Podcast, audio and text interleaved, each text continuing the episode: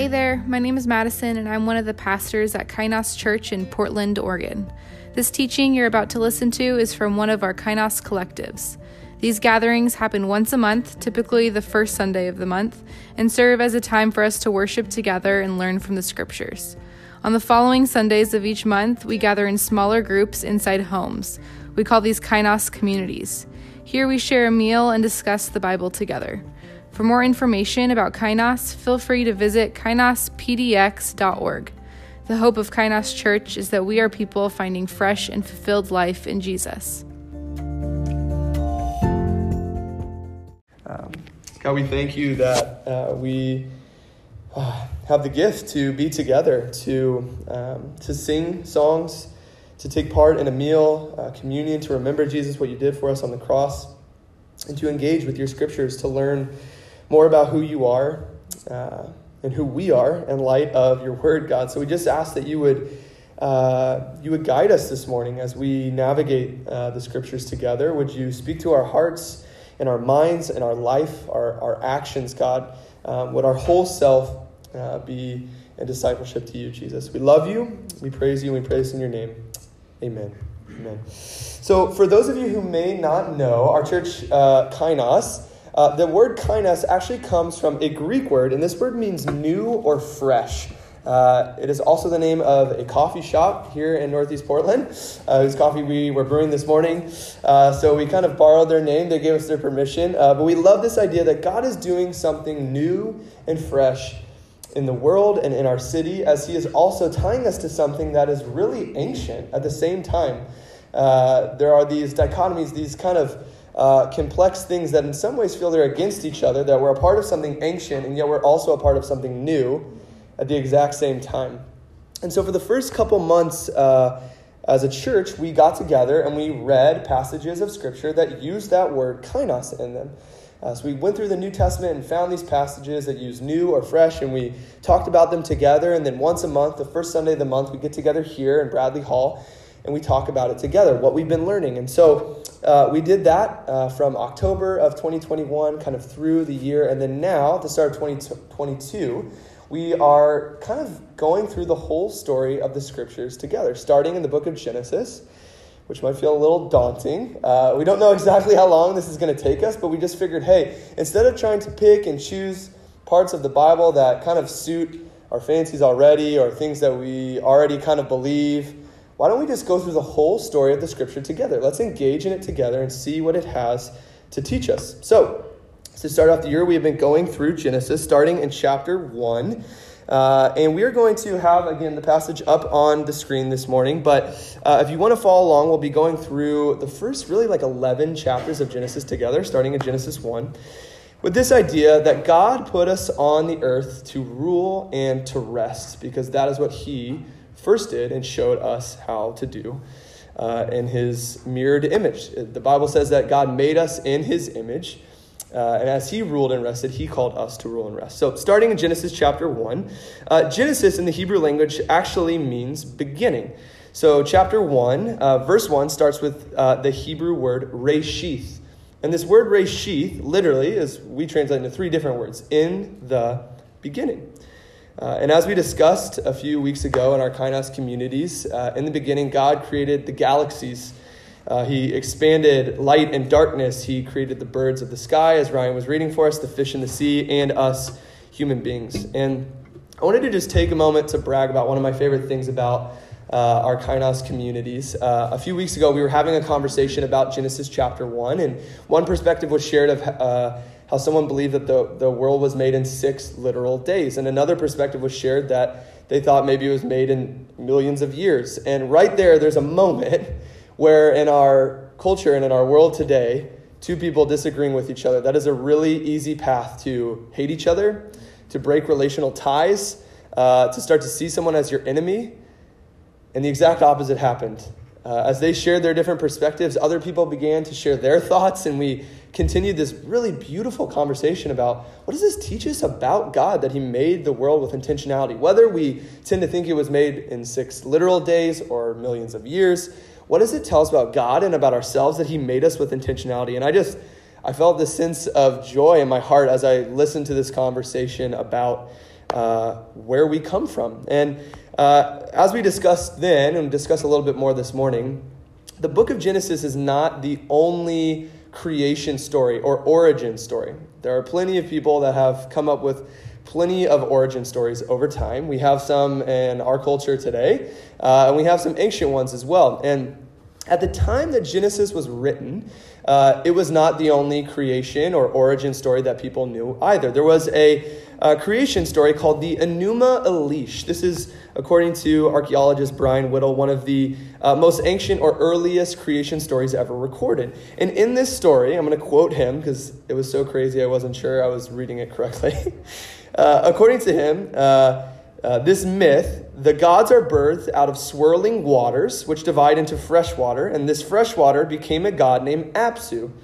And there was a second god named Tiamat, Apsu and Tiamat. And from these two gods, there came a host of younger, of younger gods. But those younger gods made a lot of noise, and that started to annoy Apsu. If you're a parent in the room, maybe you understand the noisy children getting on your nerves. They handled it in a way I can't really recommend. They decided, let's, let's actually kill the younger gods. Interesting strategy. The younger gods hear about this and they decide to strike first. So they kill Apsu. And these younger gods have a, a, champion. This champion is named Marduk. Marduk becomes kind of the champion of the younger gods. And Marduk actually, after killing Apsu, then kills Tiamat. And out of this god's blood, he creates the world, and specifically creates humans. there's a lot to unpack there. Uh, a lot more than I probably have the uh, credentials to uh, unpack with you. But I think it's interesting for us to pause and consider what was this teaching the Babylonian people? This was their kind of creation story. What does it teach them about their life? About their purpose as humans, about the way they're supposed to treat each other when they go and conquer other kingdoms and steal their land and their people. Well, hey, this is what the gods did to each other, so I guess that's what we should do to each other. In many ways, most creation stories, we reflect whatever we see was out there making us, whether it was a cosmic accident or we were made out of violence. Uh, we, start, we start to kind of see pieces of ourself in whatever we see the origin story of our life to be. And I think it's interesting, some scholars also note that there's some similarities between uh, the Enuma Elish as well as the book of Genesis. Uh, these dark, swirling waters uses very similar language to the book of Genesis. Uh, additionally, Genesis 1.14 talks about how God hung the stars and the constellations to tell time. The Enuma says something very similar. So some people take this and say, hey, can we really trust the story that sounds so much like another text? Are they just copying from each other? Well, a lot of our creation stories, our origin stories, even today, eh, and have a lot of similarities. I think the question for us to ask is, what do these stories tell us about ourselves? And what do these stories tell us about God? If God made us out of violence or strife or bloodshed, what does that say to us about our purpose as humans? But the book of Genesis tells us something totally different. The book of Genesis tells us that God made us out of love and in his image.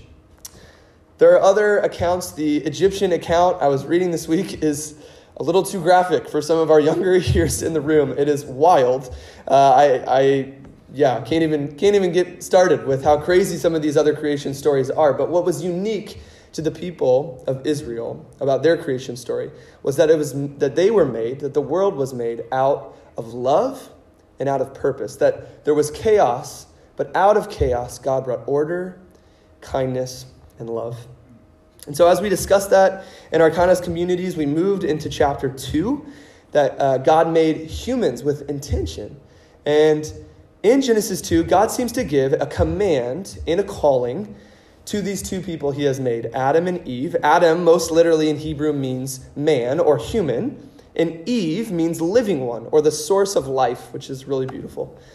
And God gives these two a command and a calling to rule and to rest just as he had, for they were made in his image. If you think about the passage that RJ read for us, God says, Look, I have created all these things, and I am giving you a job to rule and then to rest, just as God had. God rested on the seventh day. He calls us to rest as well.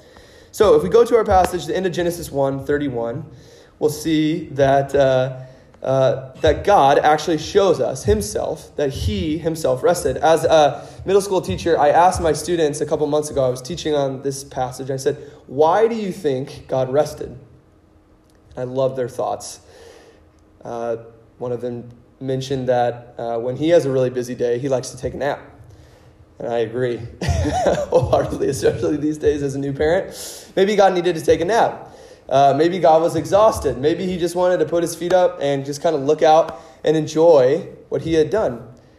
There's room for us to think and be creative and wonder about why God rested. But the point is, I think for us to take away, that he didn't just rest for himself, but he rested to show us a picture of what we are to do as well. If we're made in his image, if he rests, then we need rest too. And it says that God set this day apart and he made it holy.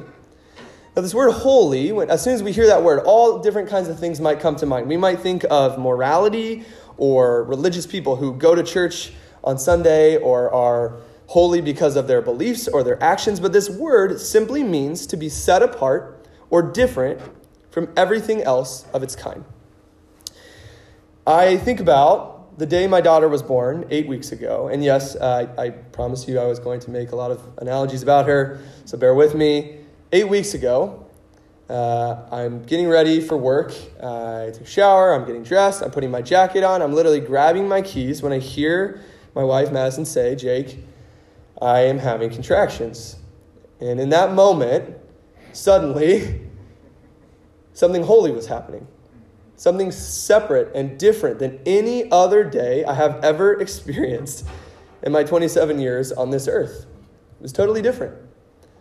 And I woke up that day thinking it was just going to be a normal day. It was a Tuesday. I'm going to go to work. I'm going to come home, make some dinner.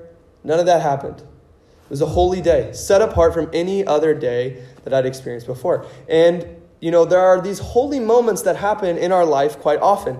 Maybe there's a moment when you are at your lowest and someone shows you kindness when no one else has ever showed you kindness in that way. That's a holy moment. The moment you move away from home for the first time, maybe you're getting your own apartment or you're going off to college or you're studying abroad and you are suddenly by yourself for the first time, it's a holy moment. it's different from any other moment. If you remember what that's like for you and those emotions you felt, if you haven't had that moment yet, that will be a holy moment in your life someday. Maybe it's the moment you taste In N Out Burger for the first time. That was a holy moment for me. Yes. It's set apart, it's different from anything else of its kind. Uh, my friend Brittany would tell you that Whataburger is similar and she's just a heretic in that way. That's not true. Uh, In N Out is holy, it's set apart from anything else of its kind. And the way that we live, our morality, our actions, our love, yes, these things can be holy, but it's bigger and deeper than that. When God calls the seventh day holy, he is setting it apart from all other days. It is to be a day of rest, unlike the other six days a uh, week where we rule and we create and we sustain things that God has entrusted to us. On the seventh day, we rest. And this day became known to the people of Israel as Shabbat, or in English, the Sabbath. The Sabbath was to be this day of rest observed every week where we slow down and we celebrate all the goodness around us just as God had done when He created the universe. It's this beautiful picture that is woven into the story of Genesis 1 and 2. But that picture of beauty and life takes a very sharp turn as we enter into Genesis 3. So let's turn in our Bibles to Genesis 3, chapter 1. You can also follow along on the screen. Genesis 3, chapter 1 begins with a talking snake. Now, that right there, for many of us, is probably enough to kind of dismiss this whole story as a silly fairy tale. But let's remember that we are reading something very specific. Genesis chapter 1 through 11 fit within the genre of writing known as ancient Jewish meditation literature. I'm going to say that again ancient Jewish meditation literature. Uh, there are uh, some guys who actually studied here at Multnomah University uh, who started a uh, organization known as the Bible Project. It's based here in Portland. And they've done a lot of work helping us uh, unpack and understand uh, the different genres that are within the scriptures. There are many different genres within the scriptures. If you think about the book of Psalms, for example, the Psalms are a book of poetry. Psalm 23 is one that is familiar to many of us. The Lord is my what? Shepherd. Shepherd. Now, when we read Psalm 23, the Lord is my shepherd, I shall not want, we do not think that the author is actually a literate talking sheep or that God uses an actual wooden staff to corral us, okay? We know that what this author is trying to tell us is that there are, is this fragility that we experience as human beings. And there's a need for guidance and correction as we grow and experience the saving grace of a tender God who will never leave us. And even when we wander away, he will come after us. We understand Psalm 23 and this beautiful thing it's trying to teach us because we understand its genre, its poetry. And this is different even from the Gospels Matthew, Mark, Luke, and John. These are historical narrative accounts. They show times and places and dates. The historicity of it is very, very important. And Genesis 1 through 3, or pardon me, Genesis 1 through 11 is another genre, ancient Jewish meditation literature. And it is a, a part of Scripture that we're supposed to hear multiple times and chew on and think about and process. Is this really how we see the world to be? Or is it not? So let's read it together. And as we read it, I just want you to think about your life, your place of work, your boss, the people who get under your skin, the way that you act when you're irritated. Does any of this sound familiar? We're supposed to hear it, ingest it, chew on it, and meditate on it. So let's read Genesis chapter 3.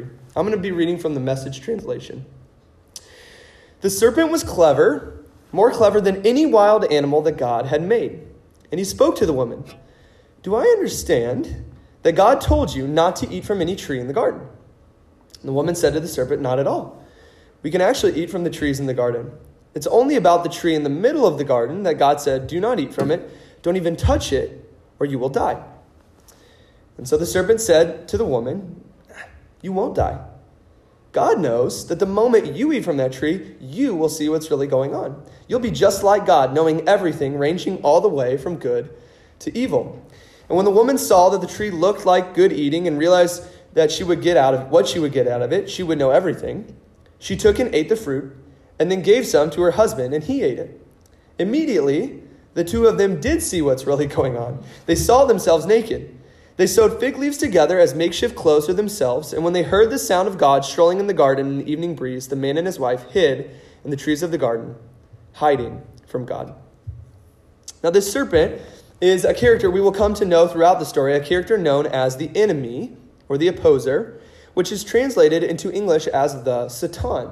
Now, typically, when we hear this uh, word used, we say it as Satan with a capital S, like his name is Sam or Steve or Susie. Uh, but it's actually the Satan or the Satan, the enemy, the opposer. And what is this enemy doing from the very beginning? Trying to oppose and confuse and contradict and get these two humans to think that God doesn't actually have their best in mind. He says, Do I understand that God told you not to eat from any tree in the garden?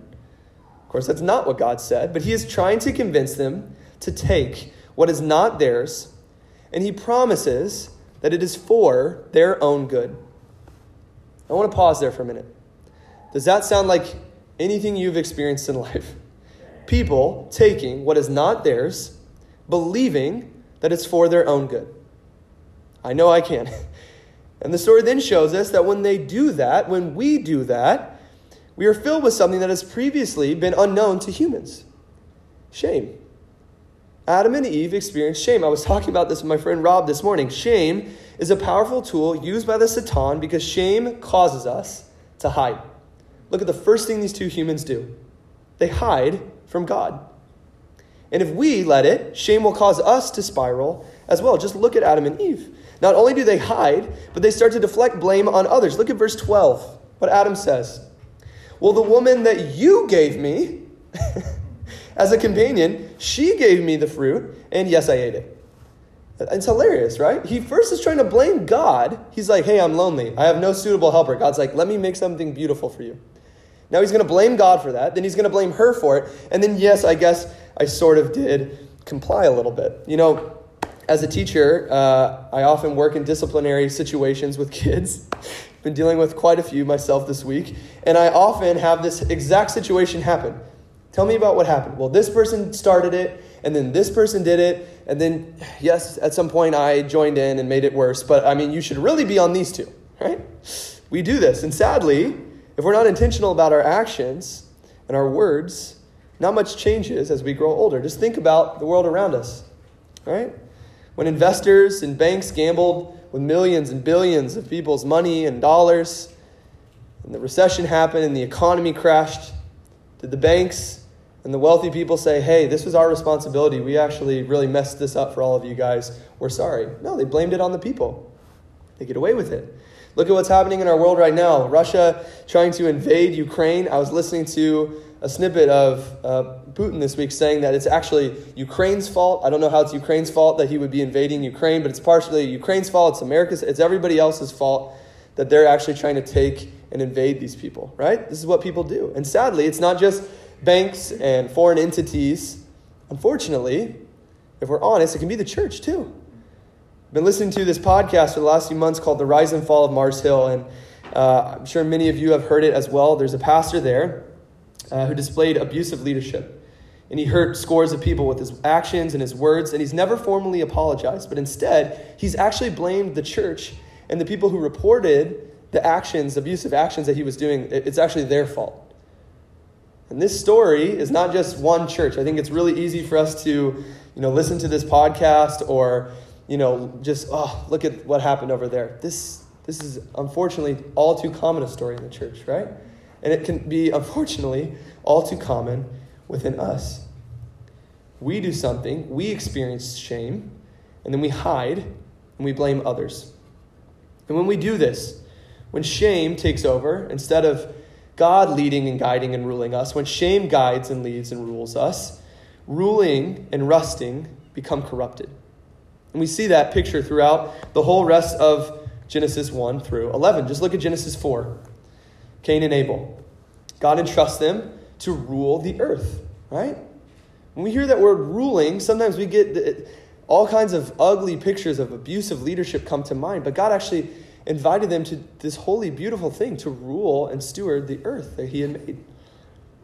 But when jealousy creeps in, and I think jealousy is a companion of shame, when it creeps in on Cain, he decides not to rule over what God had given him. He decides to rule over his brother, Abel and he kills him. What God had created Cain to do, he twisted and corrupted into something abusive and deadly. If we continue on to Genesis 6, Genesis 6, verses 5 and 6 say this God saw that human evil was out of control. People thought evil, imagined evil, evil, evil, evil from morning to night. God was sorry that he had made the human race in the first place. It broke his heart. He's spiraling. Shame and corruption into what God made us to do to rule and to rest has spiraled. We look at Genesis chapter 9. God starts over with this seemingly good person named Noah. He makes a covenant with Noah. We're going to talk about this idea of covenants over the, the next couple of weeks. He makes a covenant with Noah. And what is supposed to be this beautiful, fresh start. Genesis 9, Noah gets drunk. Text tells us in some way his son violates him.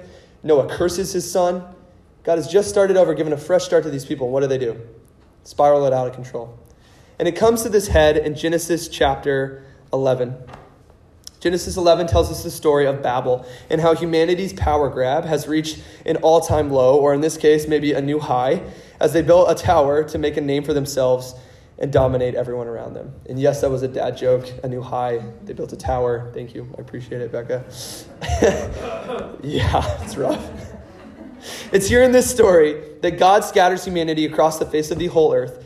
And it's here that we see how corrupt ruling also corrupts and destroys rest. When ruling is corrupted, resting becomes corrupted as well.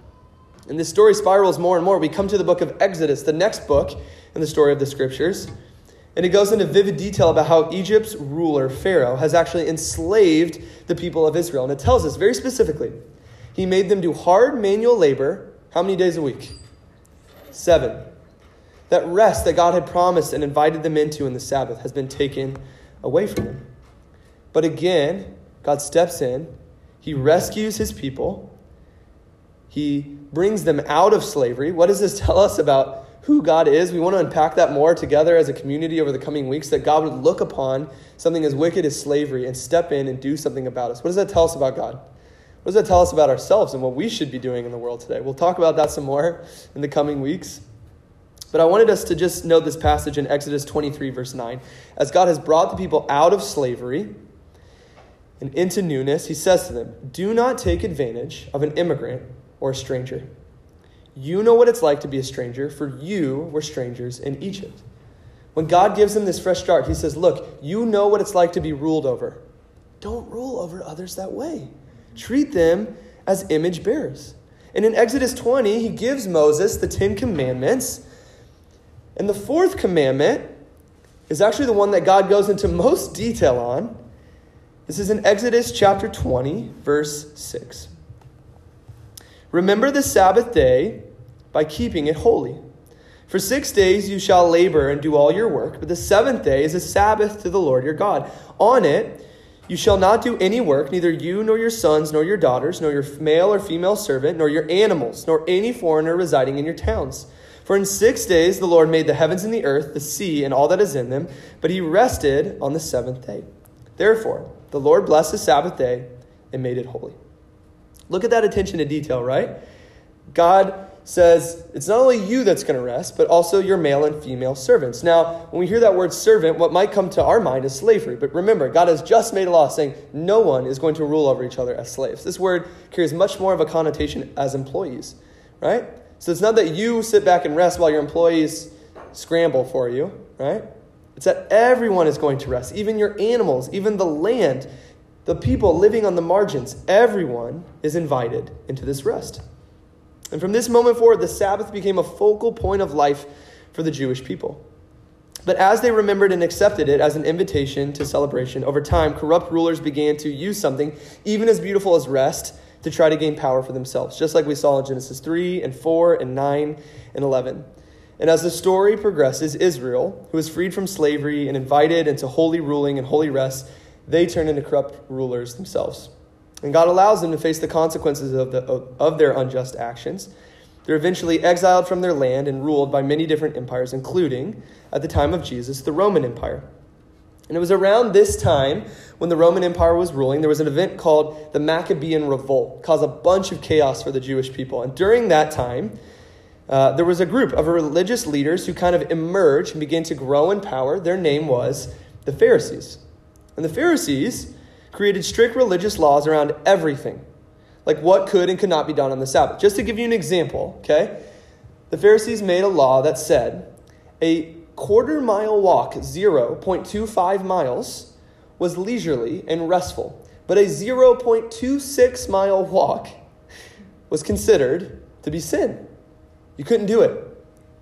Think about that for a minute, right? This was supposed to be an invitation to celebrate life, but they created these strict rules. But I think it's pretty common for pastors and in church circles for us just to dunk on the Pharisees and be like, oh, they just made these rules because they, they're the worst. Control they're control freaks. But it's actually a lot uh, more purposeful than that. They believed, right, that the Romans oppressing them was due to the fact that they had not obeyed God's laws. And so they actually made all of these extra laws to really zone in on the laws God had given them because they felt, well, hey, if we do everything that God has asked of us, He will overthrow the Romans and give us our land back. Sadly, they'd forgotten that they were just as corrupt rulers as Rome or as Egypt or as Babylon before them. So when Jesus emerges into this story in the Gospels, we see that He has come to restore all things to the way that they were supposed to be. But this was a challenge for many of the Jewish people to accept because they had created their own ways of amassing power for themselves. And if we're honest, if we're honest for a moment, it's hard for me. It's hard for us to allow Jesus to challenge us in our ruling and our resting because we also have ways that we like to rule and we like to rest. Just take two of his earliest disciples, for example Simon the Zealot and Matthew the tax collector. Zealots were a sect or branch of Jews who wanted to overthrow the Romans and force them out of their land by violent means. They incited rebellions and wars. They were known for actually carrying a dagger inside of their cloak so that they saw a Roman centurion and no other Romans were around. They would take their cloak out. And yeah, not a very pretty picture. That is certainly one way to try and rule the people around you. But the tax collectors, they were just as strategic as the zealots the same end goal, right? To gain the system and kind of amass power for themselves, but they did it by exploiting others, their own people, for the sake of the Roman Empire, but also for the sake of themselves. It made them a pretty penny. So, what does it tell us about Jesus that he called both of these people to follow him? I mean, on the political spectrum, zealot and tax collector, right? All of our political spectrum fits somewhere in the middle between those two. These people hated each other. In fact, I think it would be fair for us to assume that a zealot would probably want to kill a tax collector near the top of their hit list. And Jesus says, Why don't you both come and follow me? Watch how I live my life. Watch how I rule, and watch how I rest. Not by violence or stealing or exploiting others. I'm going to show you how to rule by laying my life down for others. This type of ruling, sacrificial love, is not the way of the Roman kingdom, and it's not the way of the American kingdom. It is the way of the upside down kingdom, the kingdom of heaven that Jesus brought forth that we sang about this morning. But it wasn't just ruling that Jesus came to restore, he also came to restore our rest.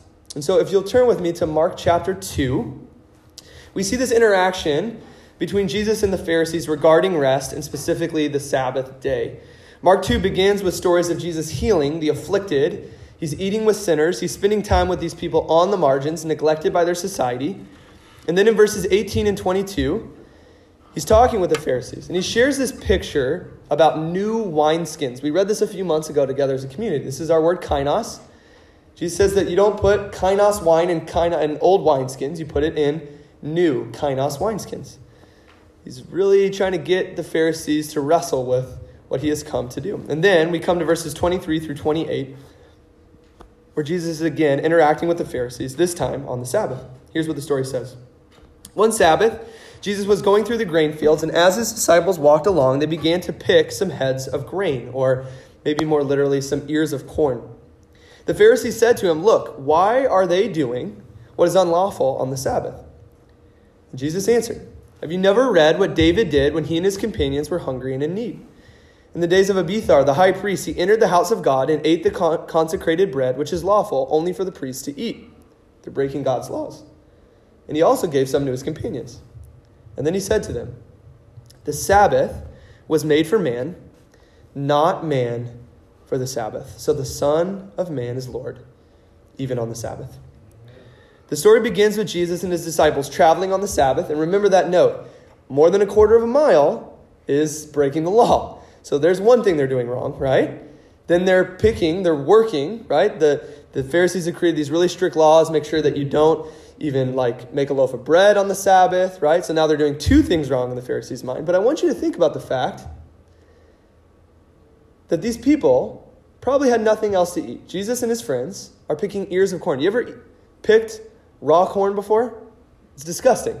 If you're eating that, there's probably only one reason you are hungry. Maybe you haven't eaten in days. And you're walking a long distance because you're not being carried around on a chariot. You're walking because, as Mark later tells us, Jesus had no place to lay his head. They didn't even have a home. And these Pharisees would rather these people go hungry. Think about that. They would rather these people starve, right, than have something to eat on the Sabbath. They've missed the whole picture, right? And Jesus responds, Have you never read what David did when he and his companions were hungry and in need? Now, that may seem like an innocent enough quote to us, and this is the kind of thing Jesus says quite often to the Pharisees. Have you never read? Did you never hear that story about such and such? And I wanted to kind of paint a little quick picture of this. You know, there's different levels of Star Wars fans. I'm a pretty big Star Wars fan myself. Uh, I got Madison into Star Wars uh, as of uh, these last couple of years. She didn't really care before, but she's really into it. But there's this like level within Star Wars fandom that you kind of like climb. Some of you look like you know what I'm talking about, right? Madison's seen all nine trilogy movies as well as Solo and Rogue One, okay?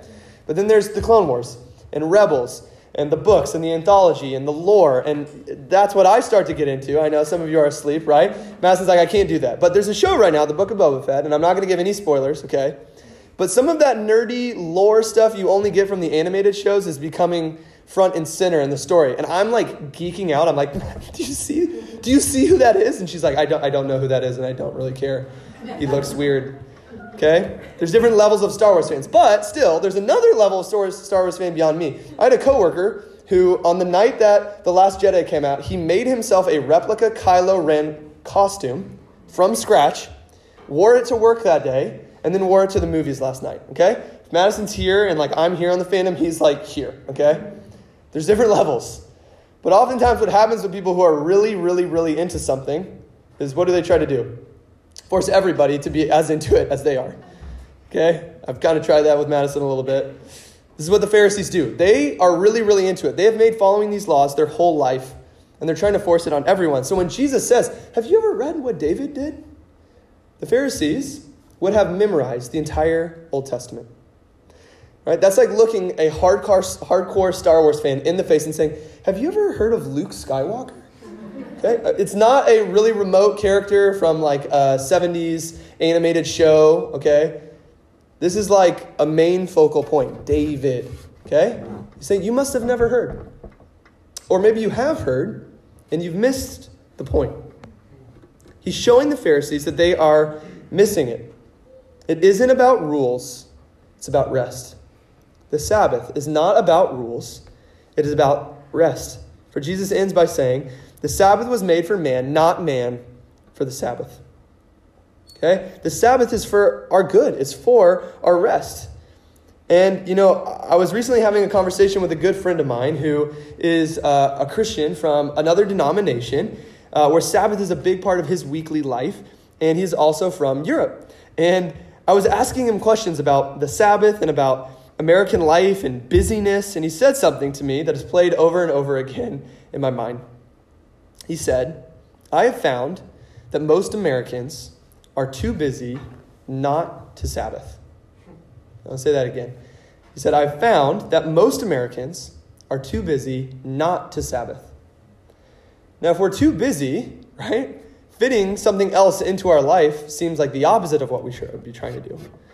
But when our lives are filled to the brim with calendar invites and social media and obligations and 50, 60 hour work weeks, or for some of us, filled with homework and practice and chores, we are the people that need Sabbath, rest, most of all, a day to slow down, resist all the things that the world throws at us from for six days, and enjoy this rest that God has invited us into. You know, outside studies have actually shown that people from my friend's denomination actually live on average 10 years, uh, 10 years more than their average neighbor. Think about that for a second. They live 10 years longer than the average person that they live amongst. By taking a day off, it seems that rest, Sabbath rest, is good not only for our soul, but for our body and our mind and our family and the whole rest of our week. In fact, the very next story in Mark's gospel is this conversation between Jesus and the Pharisees, again, about the Sabbath, that seems to drive that point home even more. This is Mark chapter 3. Another time, Jesus went into the synagogue, this is on the Sabbath, and a man with a shriveled hand was there. Some of them were looking for a reason to accuse Jesus, so they watched him closely to see if he would heal him on the Sabbath. And Jesus said to the man with the shriveled hand, Stand up in front of everyone.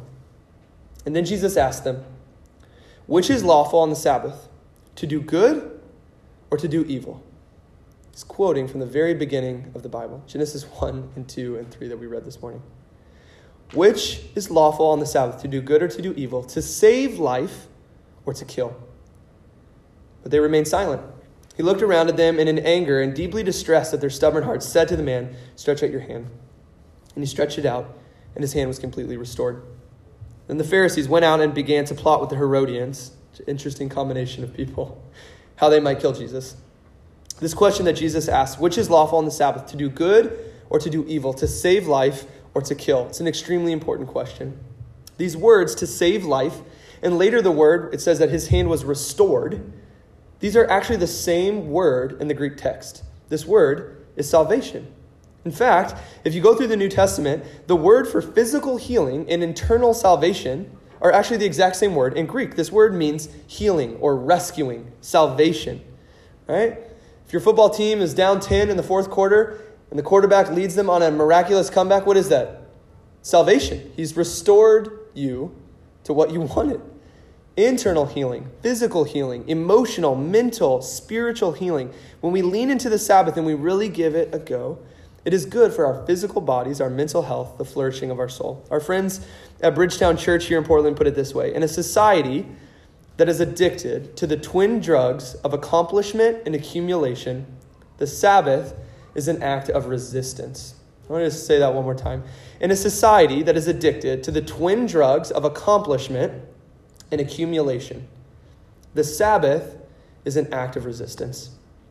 The world is constantly trying to push on us, all the stuff that we need to accumulate. In fact, researchers have shown that the average American sees over 10,000 advertisements per day.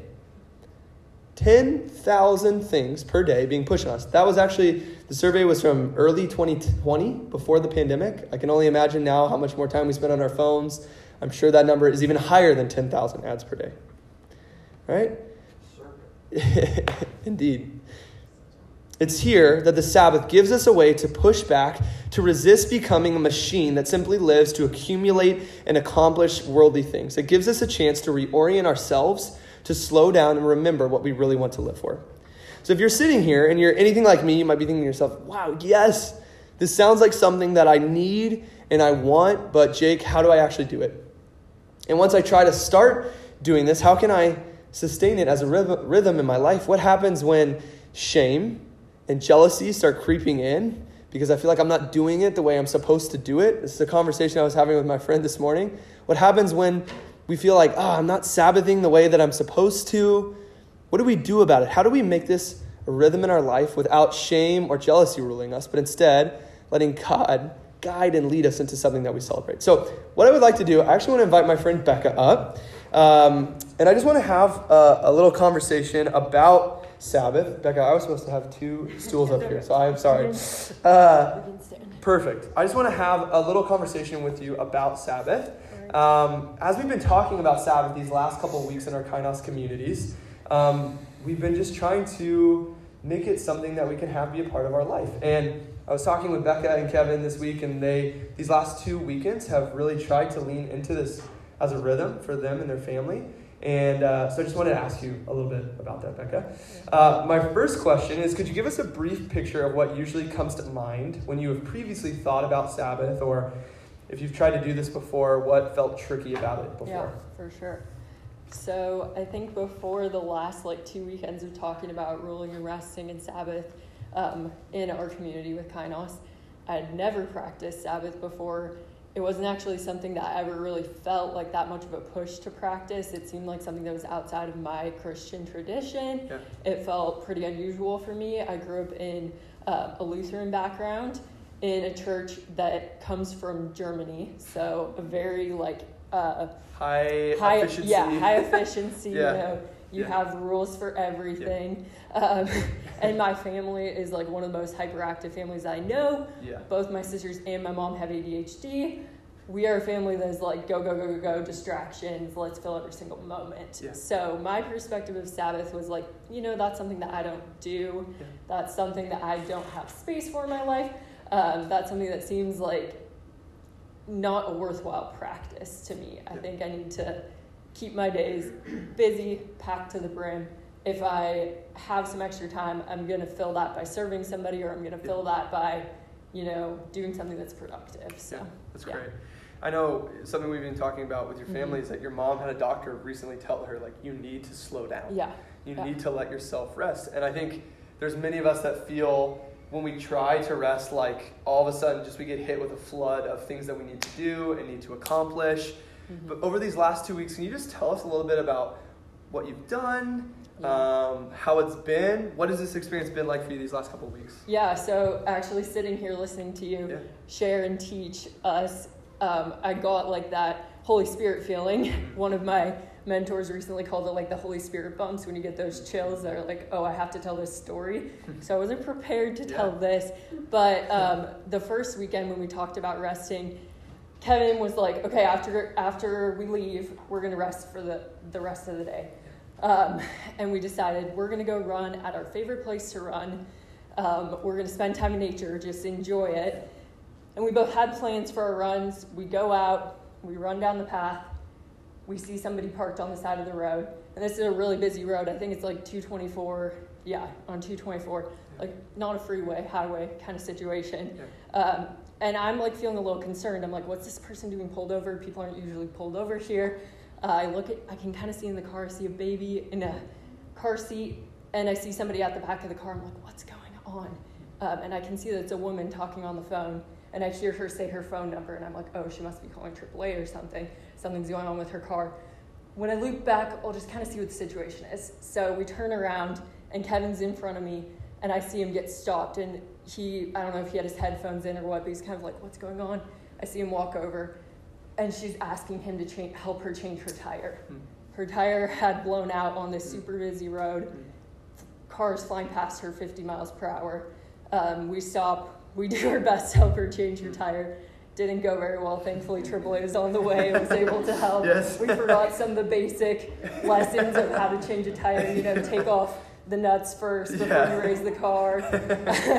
um, but in that moment, we yeah. both felt this feeling yeah. of what we've been talking about a lot yeah. of kainos. Like part of what we're called to as Christians is giving space to people and having, you know, we had a plan that day, even though we were trying to rest.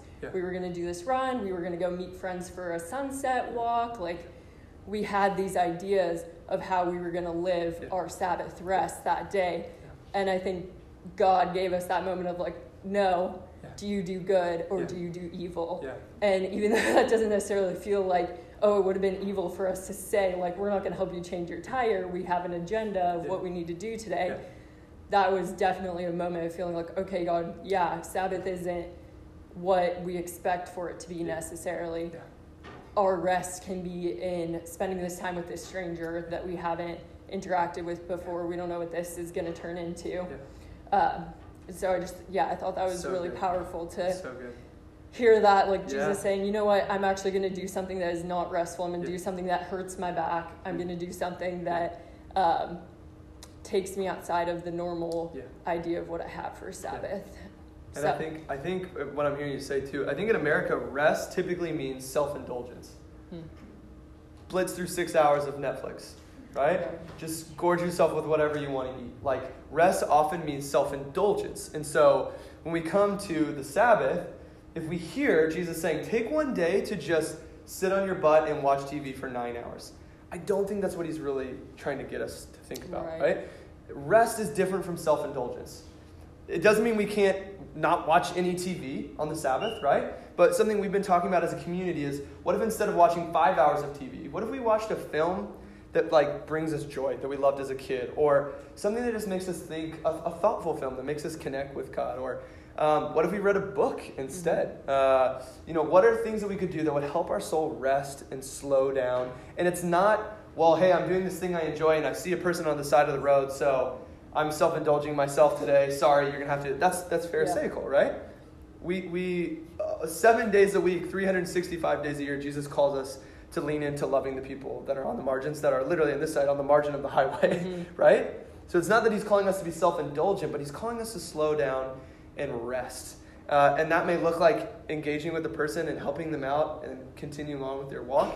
Uh, it could look like a lot of different things. Can you tell us maybe one or two of the things you mentioned, like going for a walk, being out in mm-hmm. nature? Have there been any other things that you guys have done as a part of your Sabbath rhythm that have just been helpful for you to slow down yeah. and help your soul rest? I think for me, the best part about what we've been practicing so far is the day before we're practicing ruling. We're hmm. leaning into that really hard. Yeah. Um, I love to cook is like my passion in life.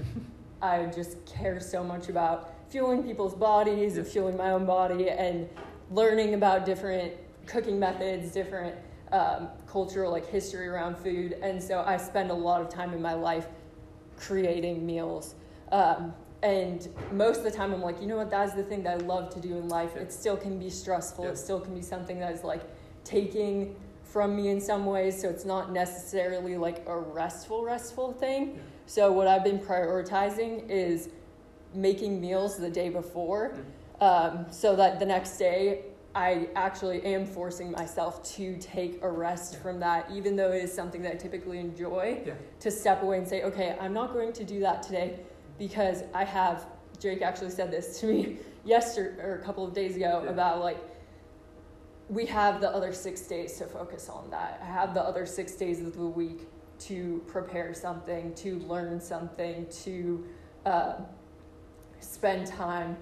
You know, spend a couple of hours a day. Honestly, it takes to make all of your own food for yeah. um, fueling yourself, yeah. and so I've been working to prepare ahead of time so that on my Sabbath day, I can take space away from that, take time away from that, and uh, use something else to rest. Yeah. And what that has looked like for me so far is uh, trying to read or yeah get out in nature mostly Yeah. like Yeah. those have been the things that i'm prioritizing because i'm not very good at actually sitting down to read on a weeknight i was an english major i've always loved to read like it's something that i genuinely enjoy Yeah. doing but i always find something else Yeah. to fill the space Yeah. so Yeah. that's been what I've- i've been prioritizing so far Fantastic. Thank you, Becca. Can we give Becca a round of applause? thank you So I think I think right there, just a couple of nuggets as we close. Uh, we're gonna finish here. We're gonna sing one more song, and then we'll be heading out. But uh, I think there's so much so much goodness there in what you just said, Becca. Um, I think in particular, my mind is just going to how you found things that you enjoy, but you realized uh, the ways in which those things can be restful and the ways in which those things can actually like tire you out more. Um, so I think, you know, for each of us, right, there's not these specific, really, really strict laws. In fact, my friend who's, uh, he's kind of like a mentor for me in the Sabbath, he said to me, What I try to do is focus on things that really bring me and my family life and celebration. We eat our favorite meal, or we play our favorite board game. We do things that will be restful for us, uh, that are things that we enjoy. Um, and we just take time to slow down and remember um, God's goodness and His love. And I think the temptation with a conversation like this is that the Satan will say to us what he said to Adam and Eve. Did God really say that you're supposed to do this? Like, do you really need it? You're busy. You got to get your kids to practice. You got to, you, you know, you have to post this. You have to read this. You got to be out doing something. There's going to be an inclination for many of us to hear the, the enemy say, I don't really actually think this is that necessary. It's good for some people, but I don't know if I don't know if you need it necessarily. Did God really say that you needed it, or did He say that some people needed it? I think that's one of the first things that we'll hear. And then I think the second thing that we'll hear as we try to make this a rhythm is you're just not doing this good enough. It's that piece of shame that came from the very, very beginning. When we strive to even do the right thing, well, okay, I didn't do it good enough. In fact, last night, man, I was we were having such an awesome Sabbath day yesterday, like one of my favorite days in a long time. And then at the end of the evening, I started getting overwhelmed by thoughts of work, and I got easily frustrated, and I was just rude to Madison. And I had to wake up this morning and ask her to forgive me because as I even let those things start to creep in, right, and then I felt, oh, shameful. I'm supposed to get up tomorrow morning and teach about Sabbath, and I ended my Sabbath by being mean to my wife, and we got an eight week old baby. I mean, what is this? How can I say anything, right? Shame starts to creep in. And I'm sure that for many of us, as we try to make this a rhythm in our life, we miss two Sundays in a row, or whatever day you want to choose as your. We miss Sabbath two weeks in a row, and we think, oh, I'm the worst. How am I supposed to make this a rhythm in my life? And then it just kind of it spirals on from there. And then when we think about Sabbath again in our life, it doesn't become a source of life and celebration. It becomes a source of, oh, it's that thing, yeah, work, another thing I got to do. It's not another thing we got to do. Man was, think about Jesus' words, right? The Sabbath was a gift to man. Man was not made to have another thing they have to do, right? God gave us the Sabbath as an invitation to celebrate, slow down, and rest. And so, as we uh, go from here, we're going to sing one more song.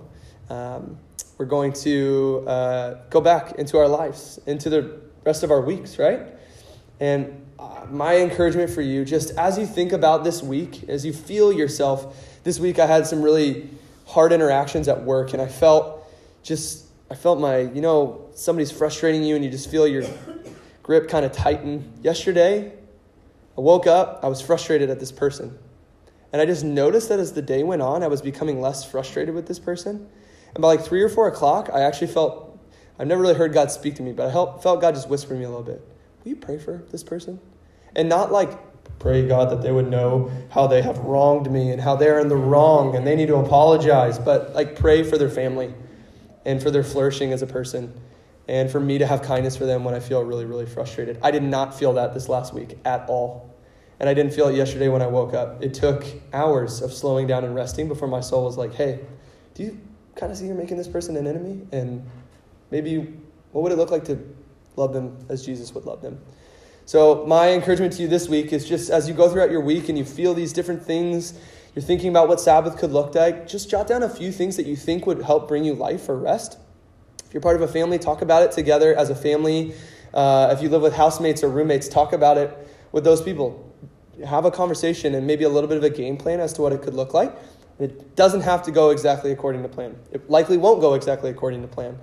Uh, but I think having just some thought and putting some energy into what a day of rest could look like so that when that day comes, like Becca, prepare that meal in advance so that you can sit down and just enjoy it and rest together. So, with that, I'm going to pray and then we're going to sing one more song. Jesus, thank you for uh, the fact that you show us what true ruling and rest looks like. Jesus, thank you that you uh, didn't come to bring the sword and to conquer earthly kingdoms by dominating them as many people wanted you to, but you came to lay down your life for others. Jesus, you came to stop, to help the person on the side of the road when you had somewhere you were trying to be. And thank you that you showed us what it also looks like to then still find rest and to lean into the good, beautiful things that you've given us, to not allow ourselves to be conquered by accomplishment and accumulation, God. We pray, Jesus, that you would show us more and more each day what it looks like to rule and to rest as you've made us to. We love you, and we in your name. Amen.